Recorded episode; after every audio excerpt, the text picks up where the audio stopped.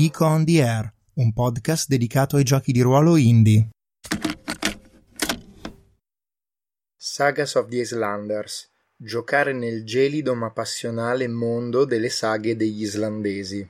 Questa è la versione podcast della recensione di Sagas of the Islanders che ho scritto sul numero 6 di GDR Time in uscita per Modena Play 2019.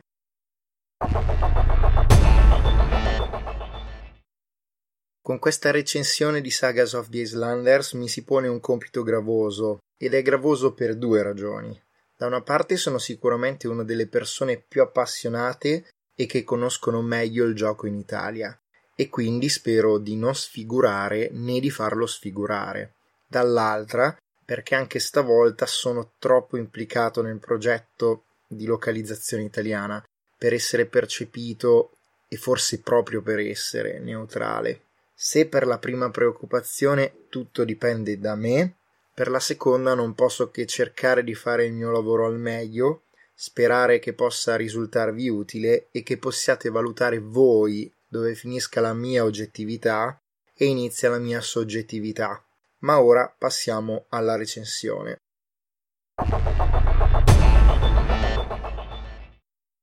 Presentazione. Ho finito di leggere Sagas of the Islander, sai? Davvero? Come ti è sembrato? Francamente mi ha un po' deluso. Io mi aspettavo cose più epiche, eroismo e miti nordici, e qui invece mh, mm, giochi le famiglie islandesi. Non so, mi sembra un po' noioso. Ti sbagli. Quelle storie familiari sono molto più vere e interessanti, anche da giocare, di tante altre che si leggono nelle saghe mitologiche.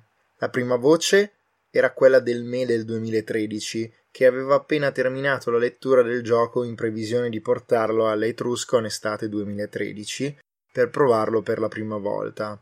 La seconda, invece, era quella del mio amico Jacopo, le cui parole imparai solo tempo dopo erano state davvero molto sagge e veritiere. Sagas of the Islanders è un gioco di ruolo Power by Apocalypse, ossia appoggiato sul sistema di game design del mondo dell'Apocalisse, la cui prima edizione è stata scritta da D. Vincent Baker nel 2010 e la cui seconda edizione è stata scritta da D. Vincent Baker e da sua moglie Maggie Baker nel 2016.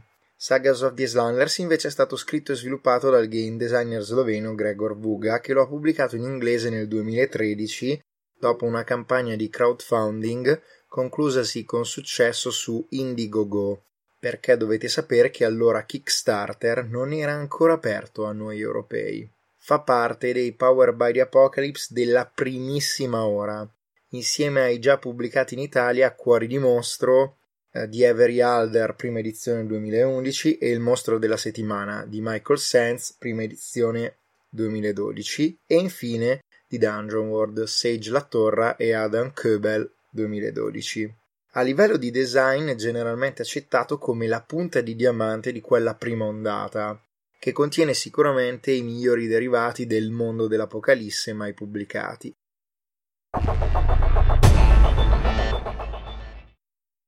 Una terra senza re. Il gioco ha una forte premessa storica. Nell'872 Harald Bella Chioma sconfisse i suoi contendenti nella battaglia di Arsfjord e divenne il primo re di tutta la Norvegia. Questo fece sì che molti esponenti delle famiglie più in vista che non si erano schierati con lui e quelli che non accettarono la pesante tassazione da lui imposta all'indomani della sua vittoria decisero di lasciare la Norvegia in cerca di lidi più ospitali e privi di padroni.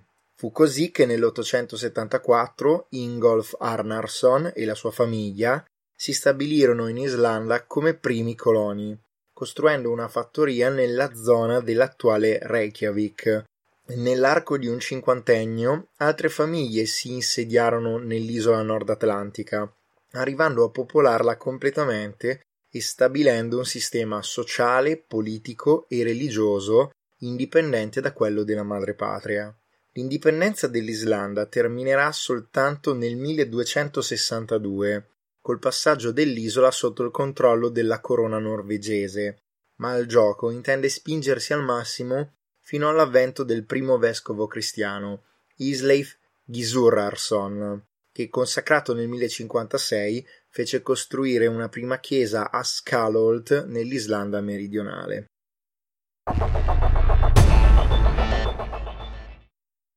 Di cosa parla? In Sagas of the Islanders avrete l'opportunità di giocare storie di drammi, amori e vendette familiari ambientate nell'Islanda del cosiddetto periodo delle saghe, che va all'incirca dall'874 al 1056. Queste storie familiari sono note come saghe e in antico norreno saga significa appunto storia, racconto e furono registrate solo a partire dall'età degli Sturlunghi, nel XIII secolo, quando questa influente famiglia patrocinò la loro scrittura, probabilmente per conservare delle storie che gli islandesi dovevano considerare fondative e che stavano per smarrirsi a causa della loro natura spiccatamente orale. Nelle saghe degli islandesi troviamo temi ed eventi relativamente semplici e vicini alla quotidianità di una comunità agropastorale medievale, dispute per la terra, offese ricevute da mendicare, matrimoni organizzati, cause portate in tribunale, vendette pianificate e faide di sangue. Troveremo storie di famiglie che rischiano la morte per il freddo e per la fame, spalla a spalla, a quelle di famiglie che intrattengono rapporti stretti coi re di Norvegia. Vedremo agire gli spiriti della terra, il potere delle norne, il weird, il fato e gli dei stessi, seppure mai con l'appariscenza che si manifesta nelle saghe mitologiche. Vedremo diverse situazioni apparentemente quotidiane colpirci nel profondo, forse proprio perché, sebbene siano passati innumerevoli secoli, ancora sono in grado di colpirci nella nostra umanità.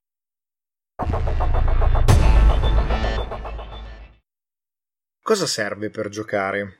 Per giocare occorrono un certo numero di giocatori, da 3 a 6, di cui uno svolgerà il ruolo di maestro di cerimonie, MC, il Game Master di Sagas of the Islanders. Il compito dell'MC è quello di dare vita all'Islanda e al mondo di gioco, e voce a tutti i personaggi secondari della storia, i PNG. Egli deve inoltre preparare il terreno fertile per una buona saga, il che non significa una storia già scritta, ma una situazione iniziale esplosiva e piena di potenziali drammi e conflitti per i personaggi principali, i PG. Gli altri giocatori invece interpreteranno i protagonisti della saga familiare che il gioco ci darà gli strumenti per rievocare. Siano essi i padri o le madri, i figli o gli anziani, i forestieri o gli schiavi, o ancora le figure più marginali e strane della società islandese. Il loro compito è quello di giocare questi personaggi con autenticità e passione, andando a caccia delle loro storie emergenti e facendo per loro scelte significative che ci facciano ricordare di loro a lungo.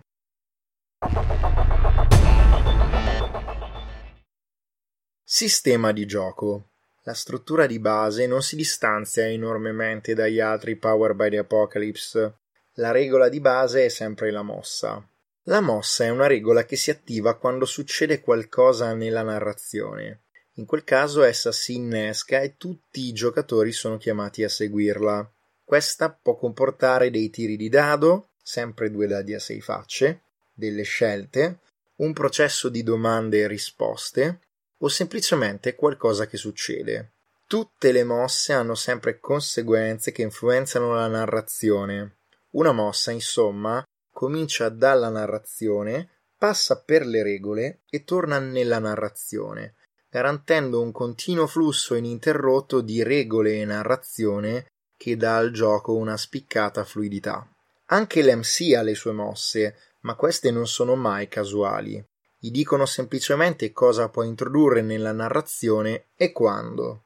Si tratta di eventi che si verificano, mosse cerimoniali dure, o del loro semplice inizio, mosse cerimoniali morbide, che modificano la situazione in maniera interessante e che richiedono potenzialmente risposte da parte dei personaggi. L'MC ha anche un sistema di obiettivi e principi che gli spiegano in che modo scegliere e declinare le proprie mosse e qual è il suo scopo ultimo di gioco. Questo è il telaio sul quale lui intesserà le sue scelte. Non è mai lasciato a se stesso e dovrebbe sempre sapere quale ventaglio di buone opzioni ha davanti a sé.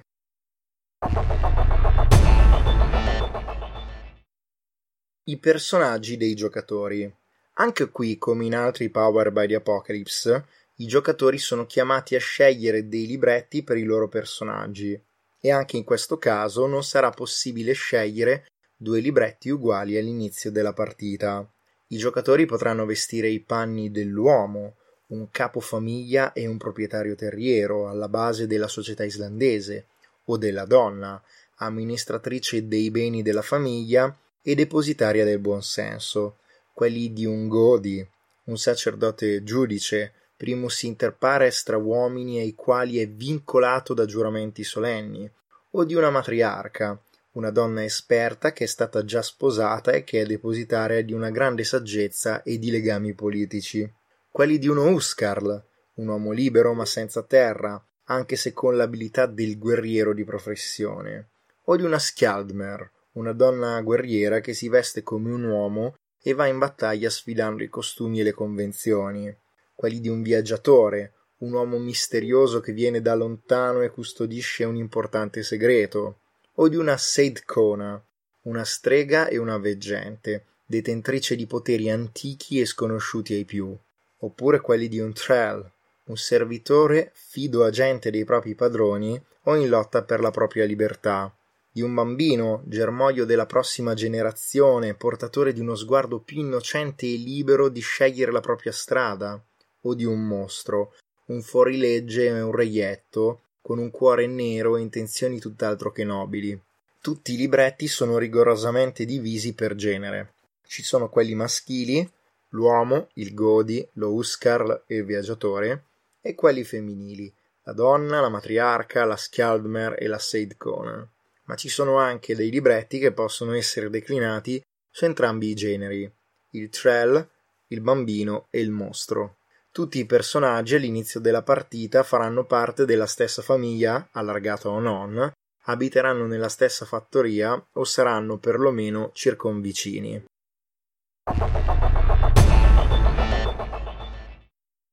L'importanza dei ruoli di genere. Quello del genere dei personaggi è un aspetto importante in Sagas of the Islanders, non per capriccio, ma perché era così anche nelle saghe degli islandesi. Per questo tutti i personaggi accedono a un set di mosse base, che sono quelle per tutti, ma anche a un set di mosse di ruolo, specifiche per i due generi.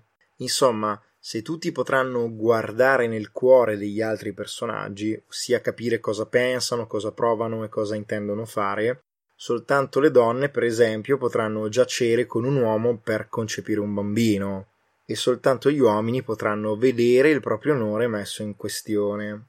Questo non significa che le donne non possano provare ad agire da uomini e viceversa, ma semplicemente che quando lo fanno non hanno le stesse garanzie sociali degli uomini e pertanto ci si affiderà al naturale fluire della narrazione o alle risposte che l'MC darà, anche in questi casi, attraverso le sue mosse cerimoniali.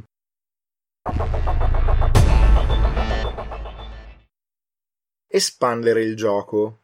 Il manuale ha anche un capitolo di regole avanzate, le quali sono molto tematiche, ma che non richiedono di essere introdotte da subito nel gioco per non mettere troppa carne al fuoco. Così ci sono regole per rendere più pressante la differenza di ceto, che garantisce l'accesso ad armi e armature in grado di salvare la vita in caso di scontro armato. Ci sono anche regole per la religione, in caso si muoia da pagani o da cristiani, in caso di conversione e di predicazione, in grado di cambiare le sorti dell'Islanda. Regole per le controversie legali, con tanto di spiegazioni di come avvenivano processi e cerimonie solenni, a cura di Jason Morningstar, in grado di dare ai giocatori il senso del formidabile intrico della politica e delle reti di influenza tra le famiglie, regole per il gioco su più sessioni, a lungo termine, in grado di coinvolgere più generazioni di personaggi e di tessere le loro vicende su diversi decenni, se non secoli, della storia islandese. Per chi avesse voglia di approfondire ulteriormente la parte storico-culturale, vi sono anche delle ricche appendici, le quali includono un intervento di Elin Dalstol sull'amore e la sessualità dei norreni, un articolo di Luigi Briganti sull'organizzazione statale islandese del periodo delle saghe e una mediografia con tanto di saggi storici, libri, fumetti, film e altri giochi di ruolo a tema nordico che hanno funto da fonte di ispirazione per creare il gioco e che potranno ispirare anche i suoi potenziali giocatori.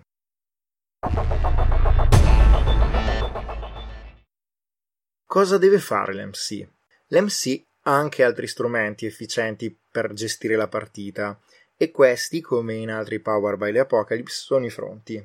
In Sagas of the Islanders essi prendono il nome di sei tra i più noti dei norreni: Odino, Thor, Freya, Freyr, Loki e El. Ciascuno di essi ha delle pulsioni, espresse sotto forma di mosse cerimoniali, che servono a spingere il mondo di gioco e i PNG a comportarsi in maniera minacciosa per i PG e le loro circostanze.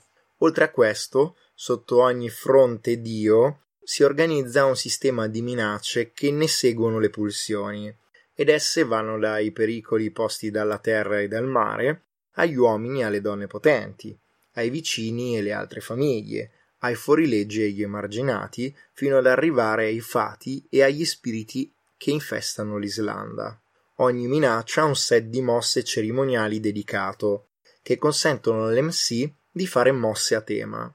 Ogni fronte dio, poi, può avere dei conti alla rovescia che servono per dare uno scopo alle proprie minacce e per tenere traccia del loro divenire nel corso della partita e delle mosse personalizzate, scritte dall'MC e dai giocatori, che si aggiungono al set di mosse alle quali i giocatori possono accedere per dare alla partita un focus ancora più tematico. Sempre nel capitolo dedicato all'MC si sprecano le indicazioni su come seguire i propri obiettivi e i propri principi, su come fare le proprie mosse, su come creare i fronti e su come condurre la prima e le sessioni seguenti. Infatti, la prima sessione segue delle regole un po' particolari. L'MC arriva al tavolo di gioco senza aver preparato alcuna storia da giocare, ma un libretto a lui dedicato da compilare prendendo appunti, facendo domande ai giocatori e gettando insieme a loro le basi della saga. Tra la prima e la seconda sessione, egli organizzerà quegli appunti sotto forma di fronti, in modo tale da avere davanti a sé una trama di situazioni interessanti entro la quale i personaggi si muoveranno. Ogni volta che un filo di quella trama verrà toccato, l'MC potrà e dovrà prendere delle decisioni al volo, sempre sulla base dei propri obiettivi, principi e su quello che è inserito nei propri fronti. Essi costituiscono, insomma, uno strumento per fare valutazioni e prendere decisioni coerenti al volo, non per prenarrare una storia che deve invece emergere completamente dalla partita.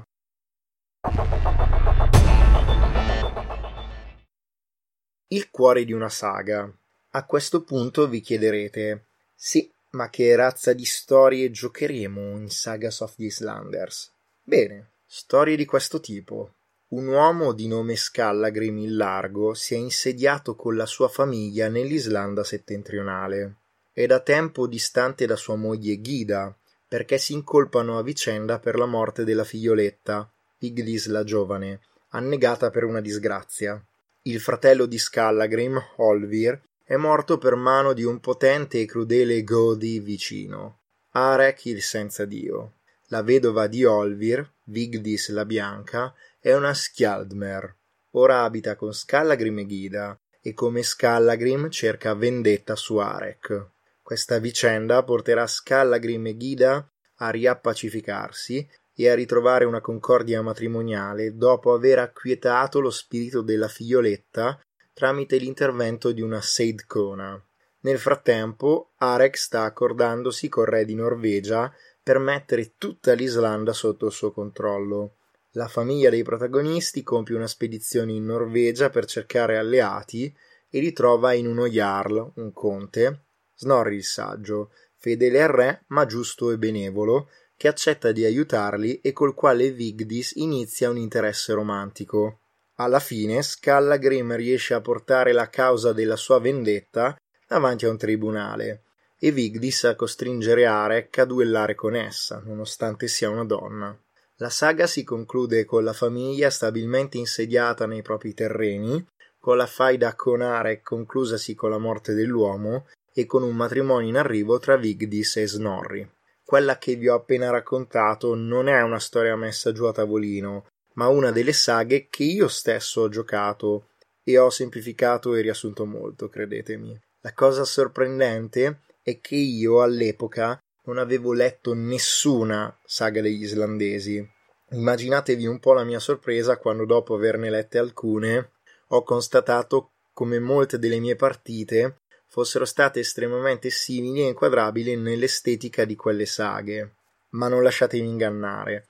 Sagas of the Islanders non è un gioco storico, non è un gioco meramente celebrativo delle saghe, è un gioco tematico, cioè parla dei personaggi, delle loro paure, delle loro aspirazioni, delle loro decisioni.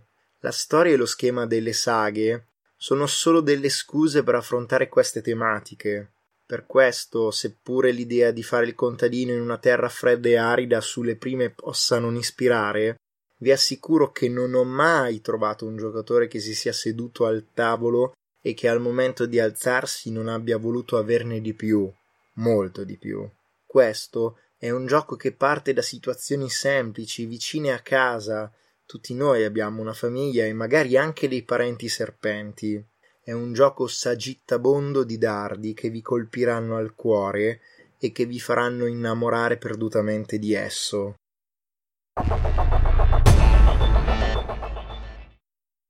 Conclusioni. È dunque privo di difetti? Assolutamente no. Il manuale avrebbe sicuramente beneficiato di esempi, ve ne sono pochissimi, e di una spiegazione più ampia sulle mosse dei personaggi, sul loro senso e su come usarle. La stessa scrittura delle mosse a volte avrebbe potuto essere più chiara o più attenta ai casi particolari. La parte dell'MC avrebbe potuto beneficiare di esempi di fronti già scritti o di una spiegazione passo per passo di come scriverne uno. Ma questi, in ultima analisi, sono dei difetti che hanno anche molti altri giochi e anche altri giochi Power by the Apocalypse, per essere sinceri. L'edizione italiana cerca di chiarire e migliorare il testo dell'edizione in lingua inglese con precisazioni, chiarificazioni, approfondimenti, riscrittura o aggiunta di alcune parti per rendere più chiaro come giocare. Sicuramente si poteva fare molto di più, ma il tempo è sempre una risorsa limitata. Quello che fa spiccare questo gioco sopra gli altri della sua generazione e mi permetto di dire sopra tutti gli altri Power by the Apocalypse che conosco, a mio avviso è un'estrema eleganza nel game design, che gli è riconosciuta pressoché unanimemente. La premessa del gioco è lì, i mezzi per realizzarla sono tutti nel manuale. Questo gioco è uno strumento musicale finemente realizzato e ben accordato. Per suonare la sua dolce melodia dovrete fare un po' di pratica e anche capire per conto vostro delle cose che il vostro maestro di musica non vi sta dicendo. Però vi assicuro che varrà la pena di ascoltare la musica che vi farà suonare. Sagas of the Islanders verrà pubblicato per i tipi di Dreamlore Press a Modena Play 2019 con un prezzo di copertina di 30 euro.